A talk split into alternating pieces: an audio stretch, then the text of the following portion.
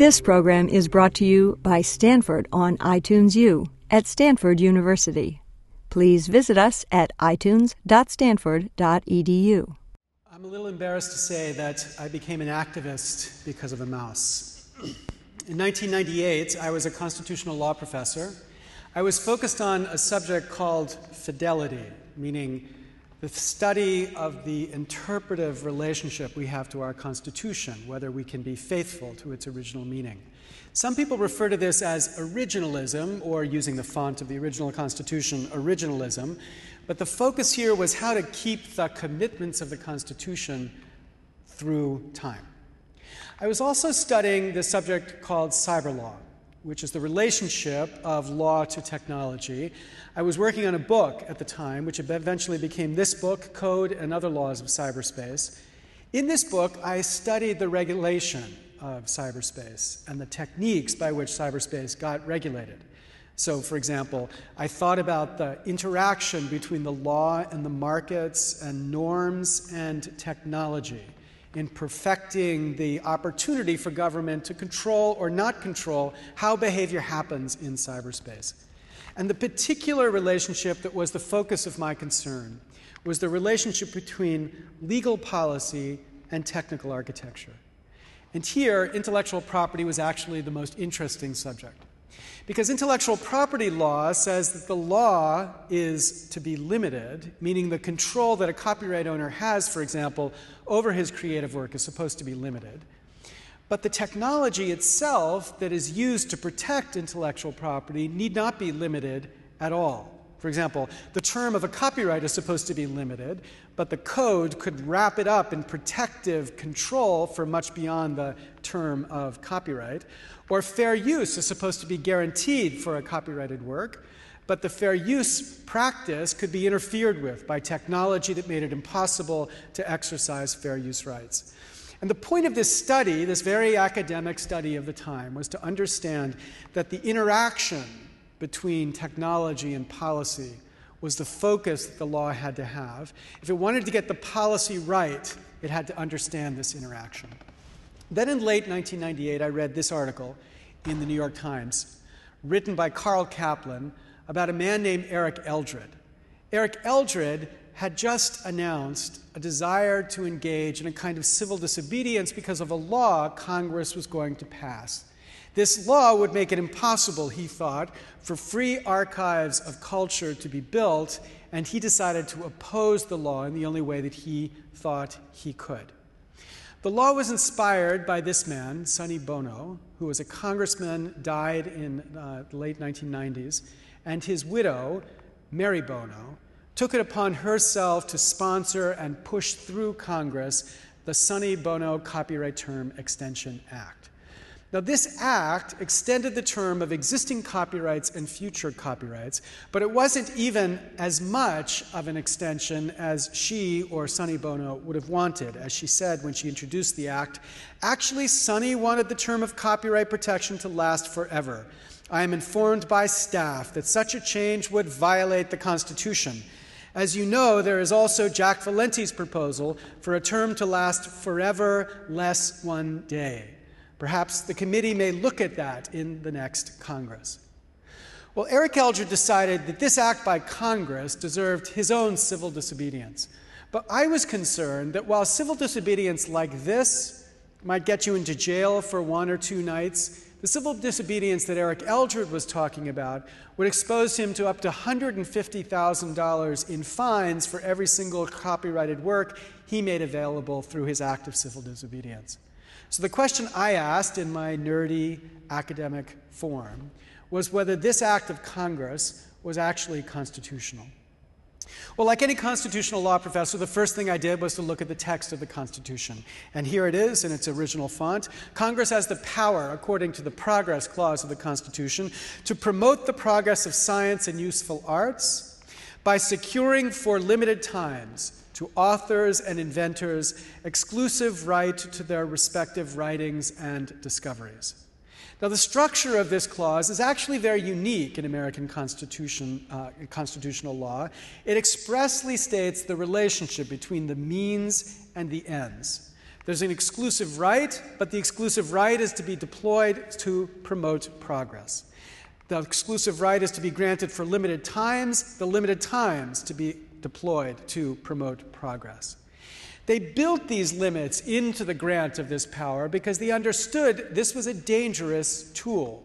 The power to grant monopolies was a dangerous tool, and it had to be carefully guarded to make sure that it was not abused. So, just like the power to declare war had to be guarded by being guaranteed, controlled by Congress, so too monopolies had to be guarded by guaranteeing that the only monopolies that could be granted are those that would be to promote progress. So I looked at this statute and I asked the question Does a statute designed to grant 20 years of protection to works that already exist, granting an exclusive right for another 20 year period of time for works that already exist, promote the progress of science?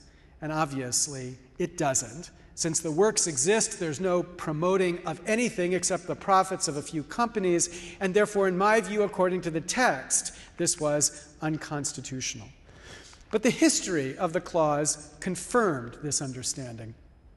The clause originates from a certain English experience with a corrupt king, or a series of corrupt kings, who had a practice of handing out monopolies for things that already existed. For example, there was a monopoly to print the Bible, or a monopoly to produce playing cards.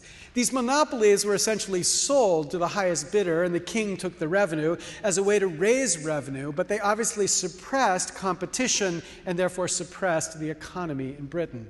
The Statute of Was the first effort of the Parliament to fight this practice of the king, and then the Statute of Anne was the practice in the context of copyright. The United States took the idea of a Statute of Anne and made one step better. That was to put this into the Constitution of the United States, express power to grant monopolies over speech, but limited by the purpose to promote progress. Even that was not good enough to Thomas Jefferson. Jefferson worried that this was too dangerous a power to exist at all. But after a period of convincing by James Madison, Madison was able to convince Jefferson the limits built into this Constitution were limits enough. Now, the first Congress then expressed the limits of this power through the very limited copyright statute they passed. In 1790, the first Copyright Act granted co- uh, copyright owners a 14 year term, renewable once, and that meant a total 28 as a maximum year term. That stayed the law for about 40 years. Then in 1831, Congress changed the law to give an initial term of 28 years with a 14 year renewal, meaning a maximum of 42 years. That stayed the law for about 80 years. Then in 1909, Congress extended the law again, granting a 28 year term, renewable by a 28 year term for a maximum of 56 years. That stayed for about 50 years. Then in 1962, Congress began extending the term of existing copyrights 11 times over 40 years until in 1976 they changed the system fundamentally to grant copyright owners who were uh, authors a term of life plus 50 and companies and works produced before 1976 a 75 year term. And then in 1998, in the Sonny Bono Copyright Term Extension Act, sometimes referred to as the Mickey Mouse Protection Act, Congress granted a 20 year extension over the 76 term, life plus 70, or 95 years for corporate works. This is a history of increasing copyright protection almost automatically at the end as Congress continually extends the term to guarantee works not pass into the public domain. But even this picture is incomplete because it's not just the length of a copyright that matters, it's also how far it reaches. What parts of culture are regulated by copyright? And here, there's a very geeky, important part of copyright law that we often uh, ignore, which is the formalities of American copyright law from the beginning of American copyright law until 1976. These formalities, like the requirement to register a work to get a copyright, or to renew the copyright after initial term, or to mark the work with a copyright symbol, or deposit the work with the Library of Congress, these formalities operated as an automatic filter that guaranteed that the only works that continued to get copyright protection were the copyrighted works that needed it. The works that didn't take these steps would automatically pass into the public domain, thus balancing copyright with the public domain. The Copyright Term Extension Act, the Sonny Bono Copyright Term Extension Act, violated this history by granting copyrights in a way that was never filtered by any formalities. Works that were never required to pass through any of these required formalities had their terms extended. Inconsistent, thus, with the history, and again, in my view, suggesting why it was unconstitutional. But after history, I started to think about the policy here. Was there a reason related to the fundamental purpose of copyright that made this extension make sense? And here, to understand why there isn't, we have to understand a fundamental point about copyright's purpose and the way that purpose is affected. Copyright's objective is to grant an incentive, an incentive to create new works by giving the copyright owner a promise of a certain period of time where he or she gets to control the work exclusively. The longer the copyright term, the less important is the copyright term way out in the future. So, Justice Breyer, in an opinion in the Supreme Court, made this as an illustration. If you were a copyright owner and you were told you had a 1% chance of getting $100 a year for 20 years, but you would only get that money in 75 years, meaning 75 years from now you could begin to get that money how much is that promise worth to you today? Or put differently, how much of an incentive would you have to get that promise? Or how much would you be willing to pay for it? As he demonstrates, the present value of that promise, what it's worth to people today, is exactly seven cents. Meaning the incentive created by an extension like this, which is exactly the extension the Sonny Bono Act granted to copyright owners uh, right now is not very much. Now, there is some tiny bit of extension, but there's only an extension when the copyright is actually operating prospectively for works that have not yet been created. It has no effect for works that are already created, operating retrospectively. For these, there could be no incentive created because, again, incentives are prospective. You can't go back and create more incentives in the past. Even the United States Congress can't get Robert Frost to produce anything else or George Gershwin to create any more music. So the Copyright Term Extension Act makes no sense with respect to existing works because it provided no additional incentives for them. So the policy here made no sense at all. So then why did Congress do it? What sense was there for them in doing it? And the answer here is the obvious sense of dollars. These monopolies, granted by the law, are extraordinarily valuable. And for works that already exist and have proved their value, the value is something that the copyright owner can quantify. So, just like the king could sell profits, uh, monopolies for producing the Bible or for cards for extremely high sums, so to here, it's extremely valuable for copyright owners of, for example, the works of Robert Frost or George Gershwin or Walt Disney to get the advantage of that copyright for another 20 years. And they would be willing to spend up to the value of the monopoly in order to extend it. So, this was their strategy. As reported by Bill Patry, they went first to Germany to get Germany to extend their term by 20 years, arguing that the war interrupted copyright functioning, so they ought to extend the term to deal with the war. Then they went to the EU and told the EU that they needed to extend their term because Germany had just extended their term. Then they came to the United States and told the United States it had to extend the term because the EU had extended the term. But then, when the United States extended their term, the EU was then told it had to extend the term some more because when the United States tried to match the EU by extending the term according to the EU's term, turned out we missed the mark and we extended our term beyond the term for some copyrighted works that the EU had set. Now, the point is, for these, there is no justification grounded in the policy of copyright for this copyright term extension. And in that sense, too, it struck me that this extension was unconstitutional. And finally, not a constitutional question, but there is a question, I think, of a kind of decency here. Mickey Mouse, Walt Disney, symbolize for me some of the greatest works in the American cultural history. Walt Disney symbolizes for me one of the greatest creators in American cultural history because he demonstrates through his work a practice of building on the past. If you think of the large swath of extraordinary work with the Disney's Disney Corporation produced and Walt Disney in particular, you see an extraordinary range of this work is work that builds on work that was in the public domain.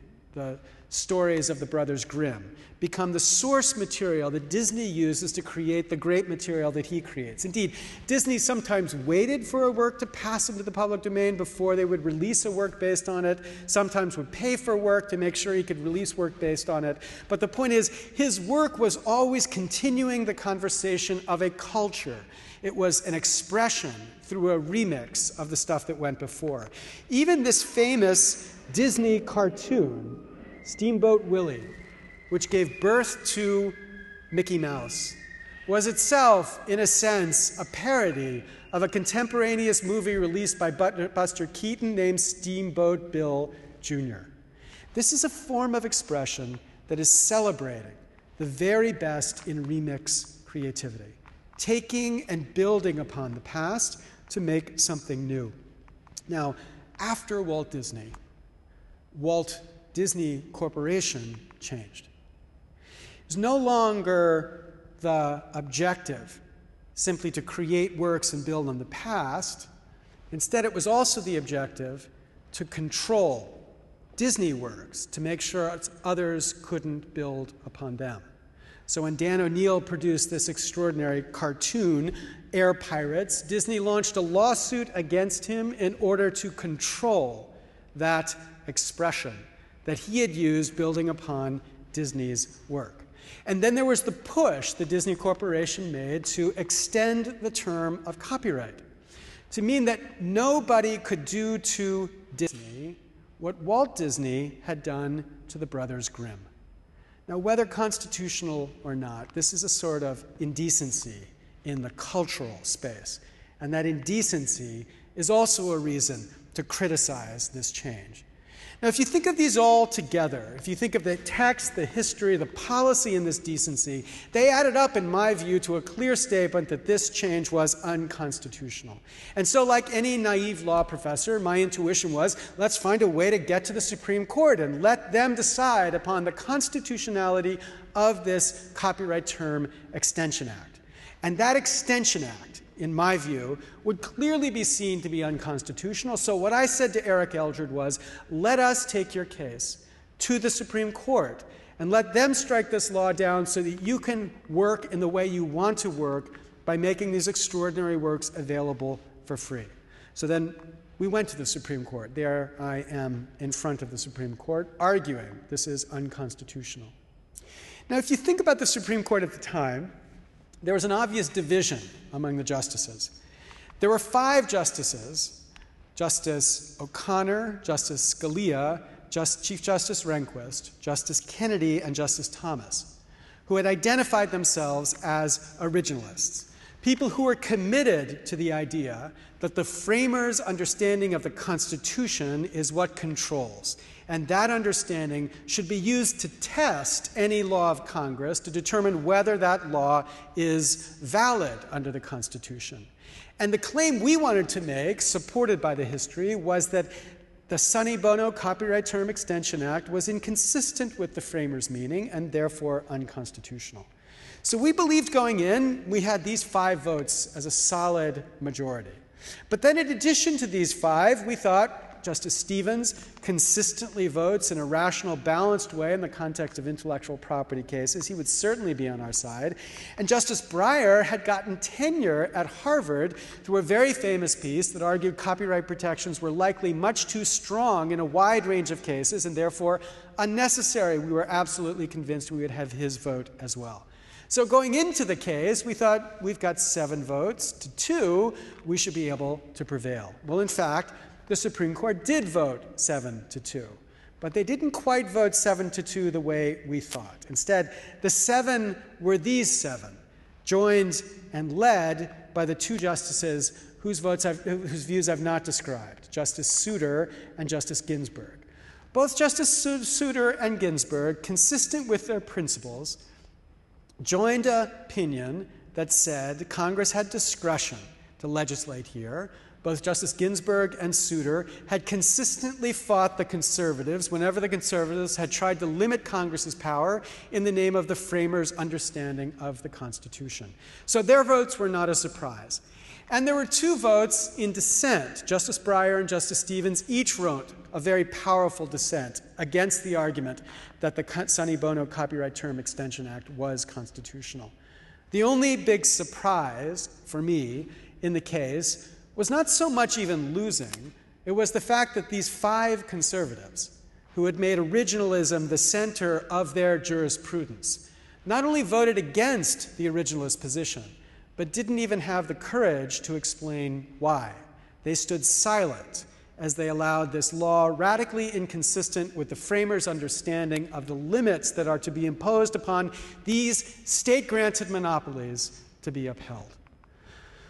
Now, this was a very important, indeed total defeat for the claim that the law, through the Constitution, should be constrained in its power granted to copyright owners. And indeed, I remember after the case was argued, one person said to me, Larry, how could you ever imagine that the Supreme Court would vote against all the money in the world? And the reality is, my whole life as a law professor is devoted to the value that when the Supreme Court votes, it's not about money in the world, it's about their understanding of what's right. And in this case, we had failed to convince them about what's right. Now, I think there are actually a, two mistakes that we had made in the course of this case. One mistake was a mistake related to this figure, Mickey Mouse. The case became known as a kind of case against Mickey Mouse, or against the idea of Mickey Mouse being owned. There was this icon that began to spread across the web, Free Mickey. And the symbol of the case was the case was all about whether Disney should own Mickey Mouse. And while there was 0.05% of the American population that understood why it was important that copyright terms be limited, to the ordinary person, reasonably, the whole argument was a bit of a puzzle. Why not, most would say? Why shouldn't Disney own Mickey Mouse for the full term as long as Mickey Mouse is valuable? What's the harm? And the point is, the real harm in this case had nothing to do with Mickey Mouse being owned by the Disney Corporation. The real harm here came from everything else that was wrapped into copyright regulation because of the extension to benefit Mickey Mouse the 98% of creative work that is not even commercially available after 50 years, which continues to be locked up by copyright because of the extension to protect 2% of that creative work. Indeed, in the Eldred case, there was a brief filed by these, the copyright owners of this work. And they said, look, when you extend copyright, we make millions of dollars. So obviously, we're benefited by this extension. But if you don't strike down this law, the brief argued. A whole generation of film will literally disappear. And that's because it's extraordinarily complicated to understand and even identify the copyright owners for these old orphaned works. And that means most people can't even find who it is they're supposed to ask permission from. And when you can't find who the owners are, then you're not about to invest money in making the work available, in restoring it or archiving it, because all of that work triggers copyright law, and the copyright owner could appear out of nowhere and claim the right to control the work. And so this work is not archived or preserved until the copyright expires. But as this brief argued, by the time the copyright expires for works from the 1930s and 40s and 50s, all of these films will literally have disappeared because they're based on nitrate based stock, and that stock will have turned to dust. Indeed, for works made before 1950, more than half of them have become totally unavailable. And work before 1980, before uh, 1929, 80% have become unavailable. Now, these are the unintended consequences of this greed. Mickey had a lobbyist, the public domain did not. But the problem we had was how we framed the case.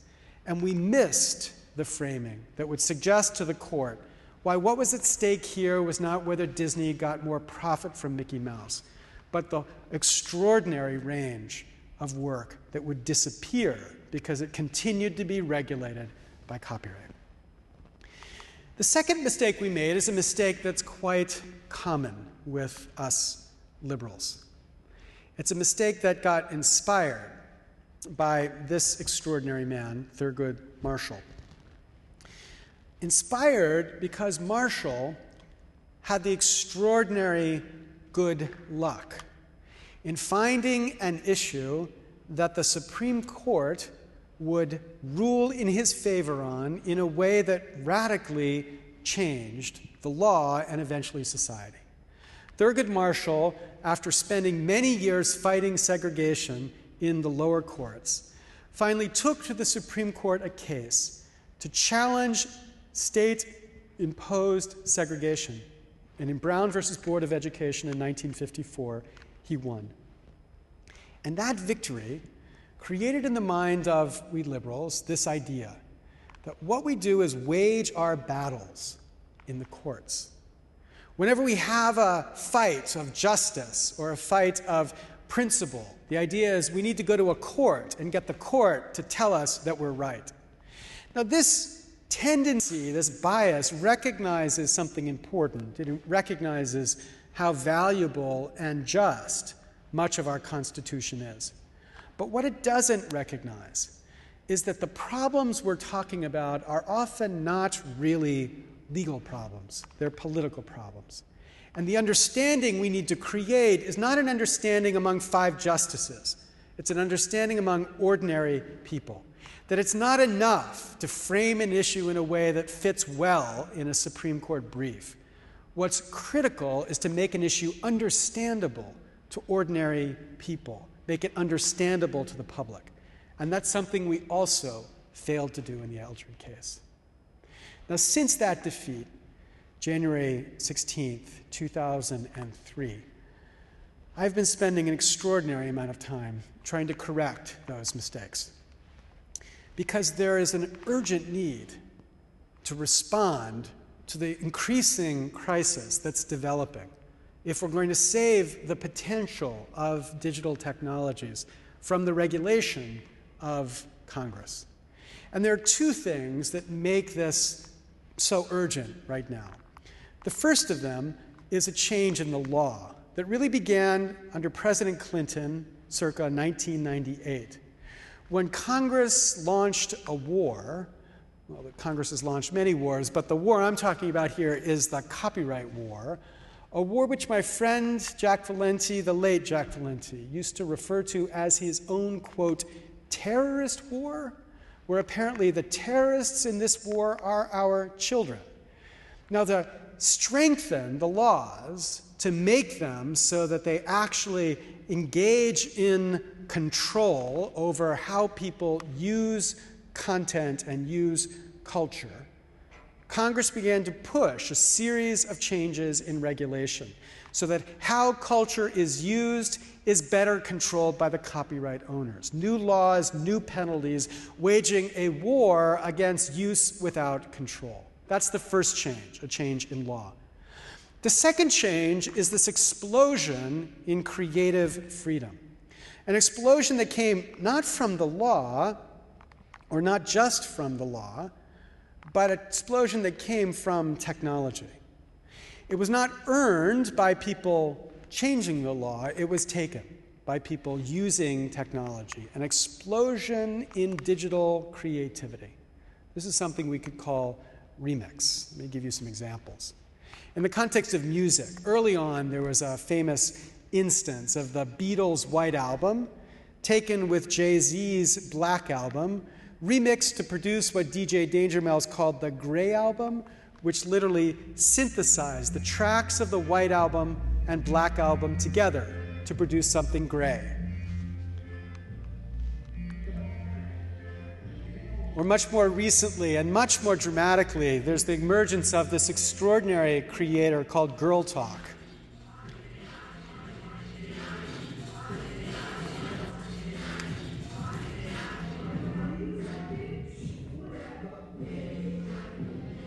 There could be 200 songs that are remixed in a four minute passage in one of Girl Talk's creations.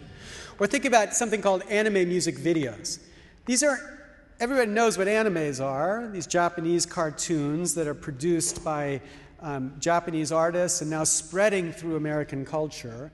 Anime music videos are created when people take the cartoons and re edit them and set them to a music track so that the anime is found art but the product is a remixed art. Here's an example of that.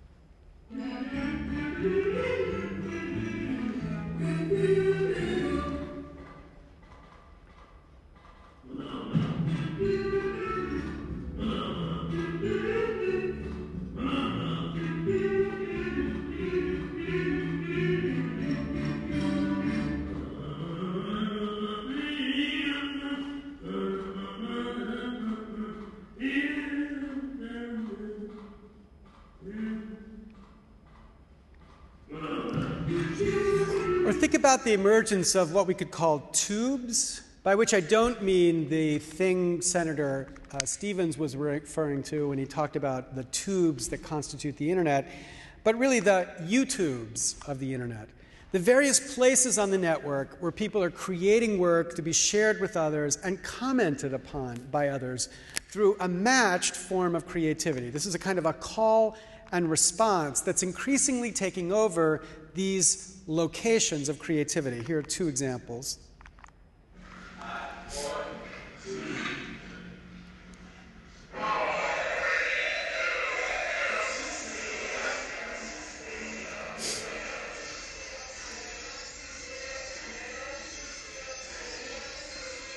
So this has 1.7 million views by people in YouTube, and then that inspired this creativity.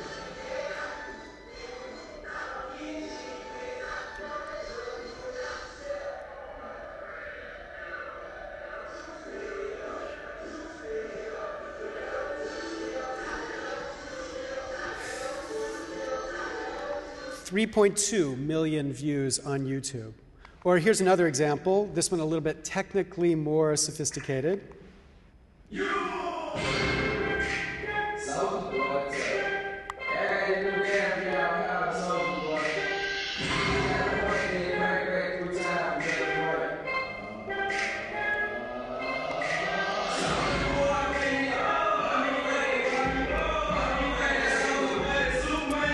Which inspired this.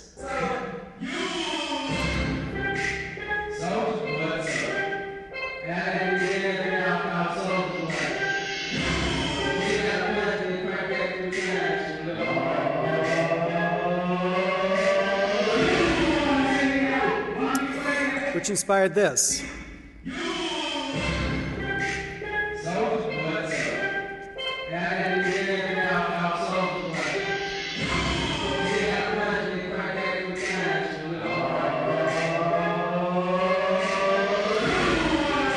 Point is, these are communities. They're being created by the opportunity this technology makes available. And these communities engage in a kind of conversation, each one taking what the other had done and adding to it, mixing it and changing it, and engaging in a creative act. It's the sort of thing that John Philip Sousa, a century ago, romanticized in testimony he gave to the United States Congress about an era where music was created by people participating in the creation. As he said, when I was a boy in front of every house in the summer evenings, you would find young people together singing the songs of the day or the old songs. He wanted to preserve that kind of culture, and that's exactly the culture that these technologies are producing. Or maybe most important, ultimately, is the change this is affecting in politics. Here are three clips.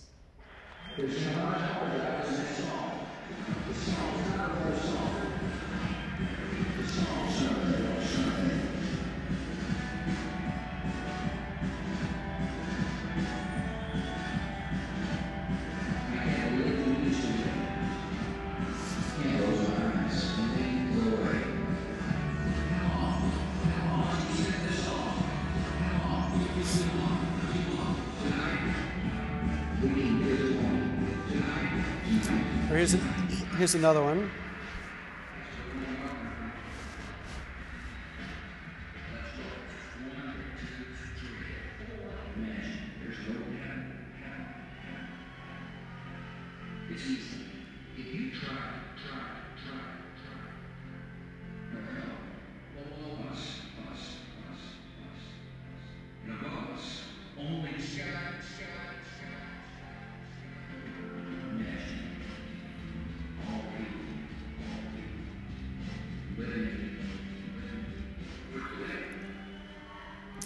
But this still is my very favorite.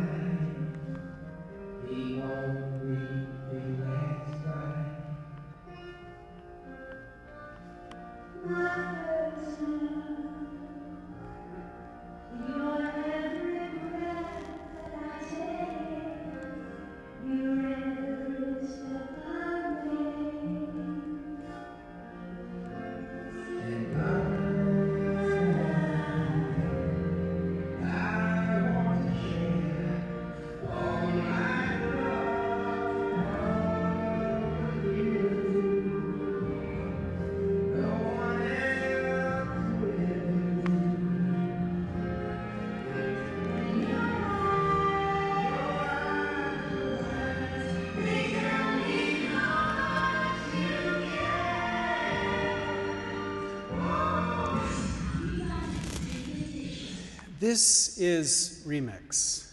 This is not piracy. The importance of this remix has nothing to do with the technique that each of these videos demonstrates. The importance is that this technique has now been democratized. This remix gives anyone with access to a $1,500 computer the power to say things differently to express ideas in a form which people connect to much more than they connect to words. This is writing in the 21st century, it is literacy for a new generation. It is building a different democracy. It is building a different culture.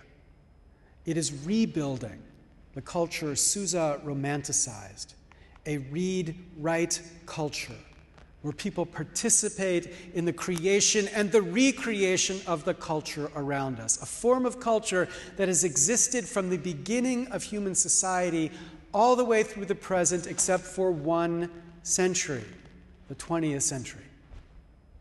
Now, these two changes, change in law and a change in technology, are producing a perfect storm for culture.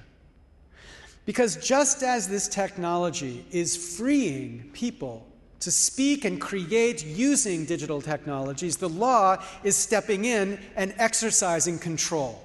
And this war drives a certain rage among the creators. The targets increase their action to resist the law.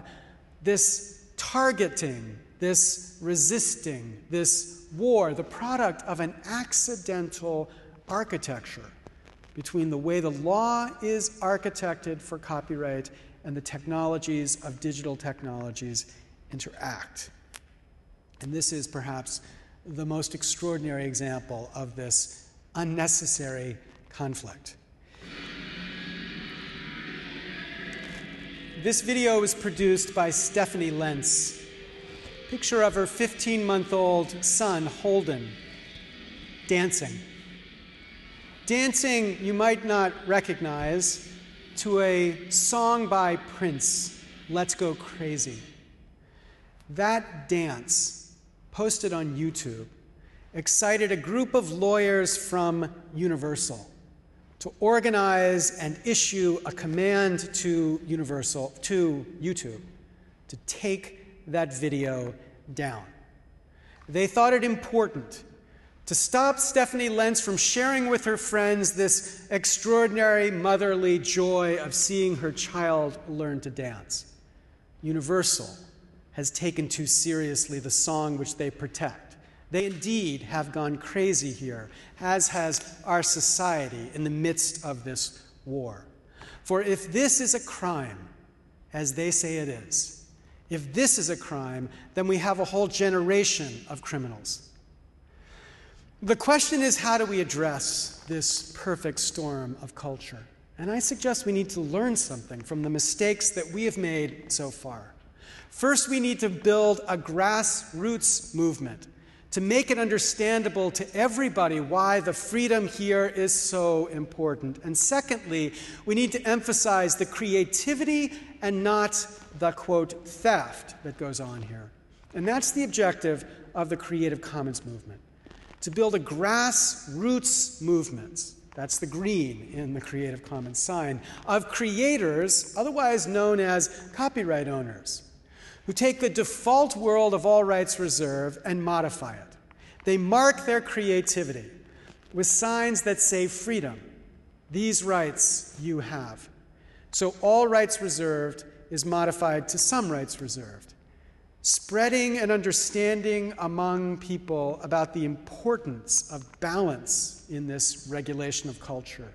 Not about encouraging something called, quote, stealing, but encouraging authors to free the parts they don't need so that they say, here's the control I need for my creative purpose or for my economic purpose or for my academic purpose, but this is all I need. And the other rights, which the law gives you by default or gives me by default, you can have, they are free. Now, in the five years since we launched Creative Commons, there have been millions who have taken up this opportunity to express themselves using these licenses. More than uh, 35 million in some counts, up to 150 million in other counts, of works that are licensed in this way to say some rights are reserved and others are given away. And the movement has spread internationally as more than 42 countries have now adopted a license for their own jurisdiction that makes it easy for people in those countries to use this freedom too. This is a steady progress towards an understanding and support for a more balanced regime of copyright regulation. That's Creative Commons. Now, in June of 2007, I had two moments of recognition. While at an extraordinary conference celebrating the success of Creative Commons in Dubrovnik, Croatia, gathering together hundreds of people from the iCommons movement around the world, people who are building out the commons, working with local educators and governments to make work more available, a grassroots movement that has really achieved something, I recognized we had made progress in a way that five years ago I had never imagined we could be so successful in achieving. Number two, I recognize that policymakers, nonetheless, were no better at understanding the balance that intellectual property required. In Britain and Japan that summer, there was a debate about extending copyright yet again, still having no recognition 10 years after this debate began about why extending copyrights made no sense. And so I recognize that even if we solved this free culture problem, there would be a real problem that remained. What's this real problem? Well, if you look around at all the places where there is screwy public policy, global warming in the United States is the best example, where for 10 years we have done nothing to address a fundamental problem recognized more than 10 years ago.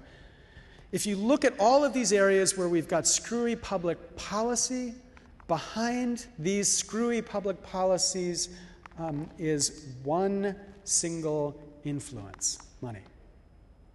Now, I don't mean that there's something like quid pro quo bribes going on. I don't mean there's something like a Darth Vader corrupting congressmen or corrupting members of the administration.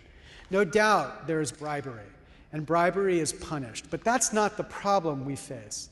I don't think members of Congress are corrupt in that sense. I think most of them are there doing what they think they ought to be doing as well as they possibly can. Instead, the thing to worry about is the influence. The influence and access and attention which money buys, and the side of the argument that gets ignored when it doesn't have money standing at its side. This is the process that is policymaking in government today. It is a process that is fundamentally corrupted.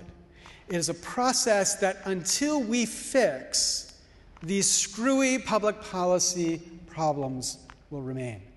So, just as an alcoholic who might be losing his family, his job, and his liver faces serious problems the loss of his family, the loss of his job, the loss of his liver he will not solve any of those problems until he solves the alcoholism problem.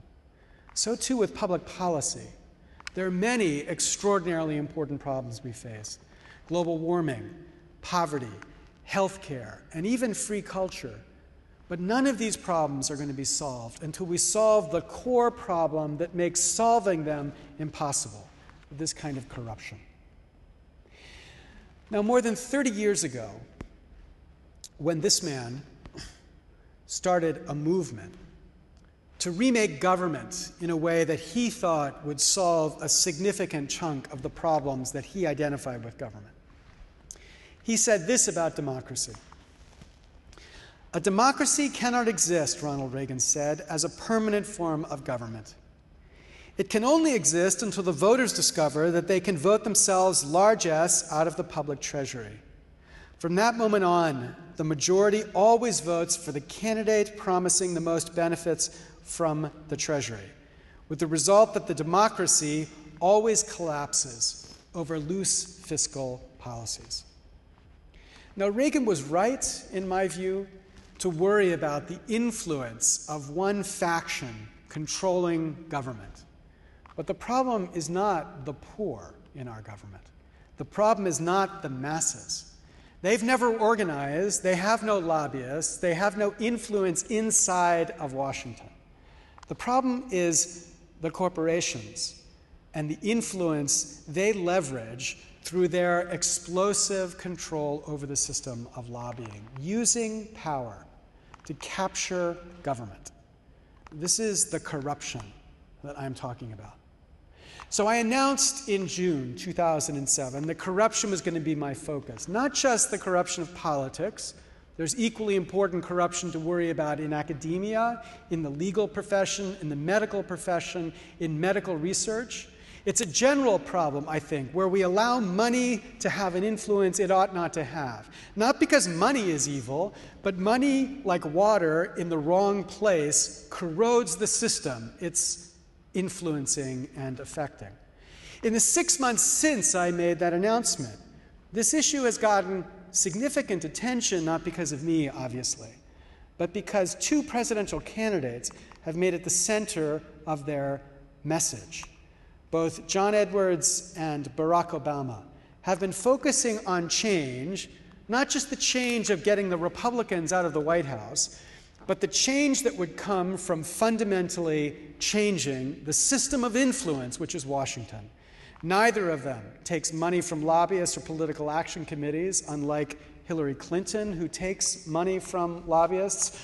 Both of them focus on reform as the single most important message about how government needs to change.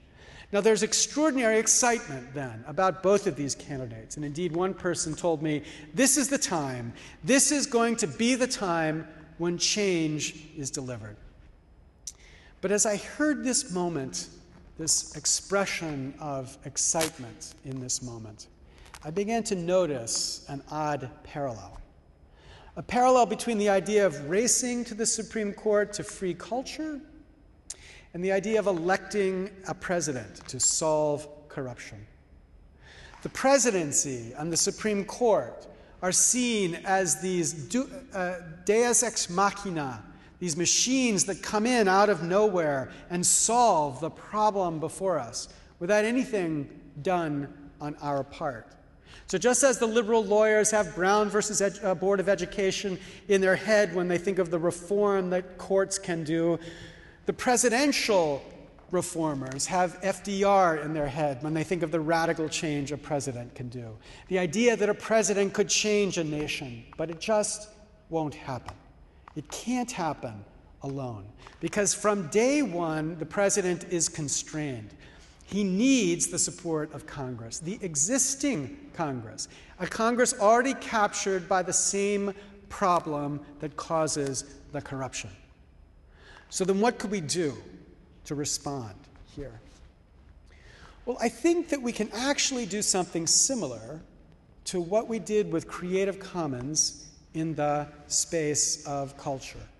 Not Creative Commons here, but a similar alliteration here, a movement we could call perhaps the Change Congress movement.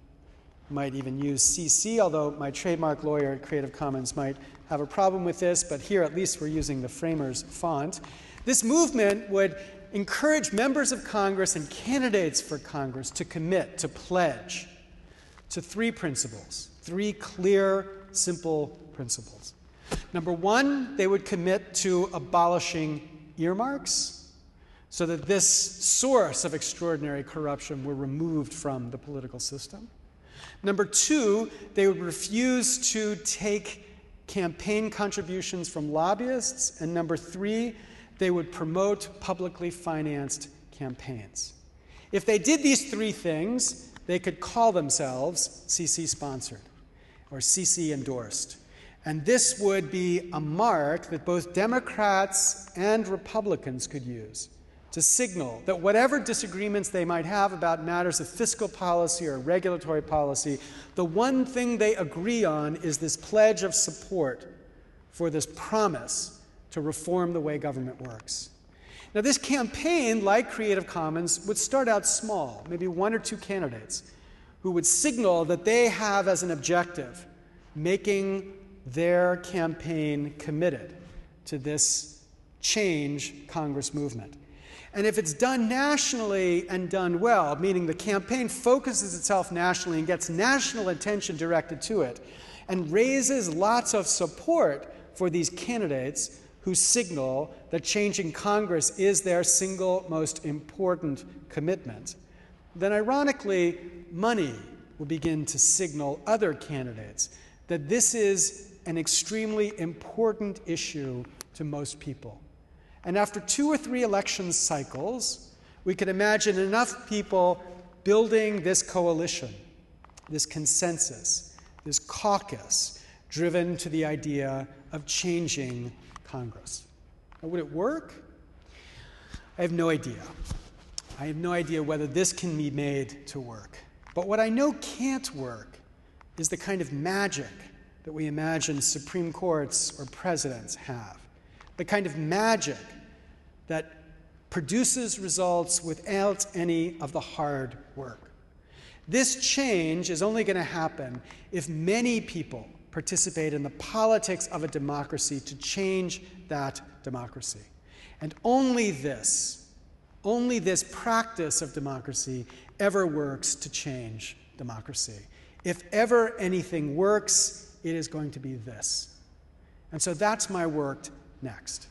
It's work to make this change happen. But for now, there remains an extraordinarily important movement of change called the free culture movement. Vigorous and powerful, indeed, as powerful as it has ever been, filled with an extraordinary diversity of leaders who are leading this movement to change. Creative Commons will be one part of this movement, but not the only part of this movement. And so, if you're part of this movement right now, then in this last lecture I am offering on this idea of free culture, I want to thank you for what you have done to make this so successful so far. To thank you for this movement, a movement that is left to you to carry on to make sure it achieves the objectives which are now achievable. But if you're not part of this movement or not yet, I offer this last lecture as a way to invite you to join this movement.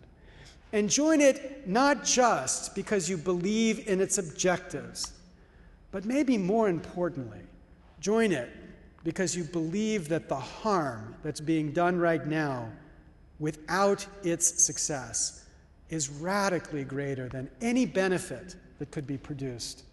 I mean, the harm that comes from this war that we're waging against our kids. Because if you think about the potential that this technology offers and the way in which it's wrapping itself into our lives, the one thing that's absolutely clear is that there's no way to kill this technology. We can only criminalize its use. We can't stop people from taking culture and remaking it in a way that expresses their ideas differently from how the original creator saw it. We can only drive this creativity underground. We can't make our kids passive in the way we were growing up, thinking a mixtape was the expression of creativity. We can only make them, quote, pirates. And the question we've got to ask is whether this is any good. Our kids live in an age of prohibition, living their life constantly against the law. This is extraordinarily corrosive, extraordinarily corrupting, corrupting of the very idea of the rule of law and ultimately corrupting of a democracy. We can do better than this. The law can do better than this. And the free culture movement needs to make it so. Thank you very much.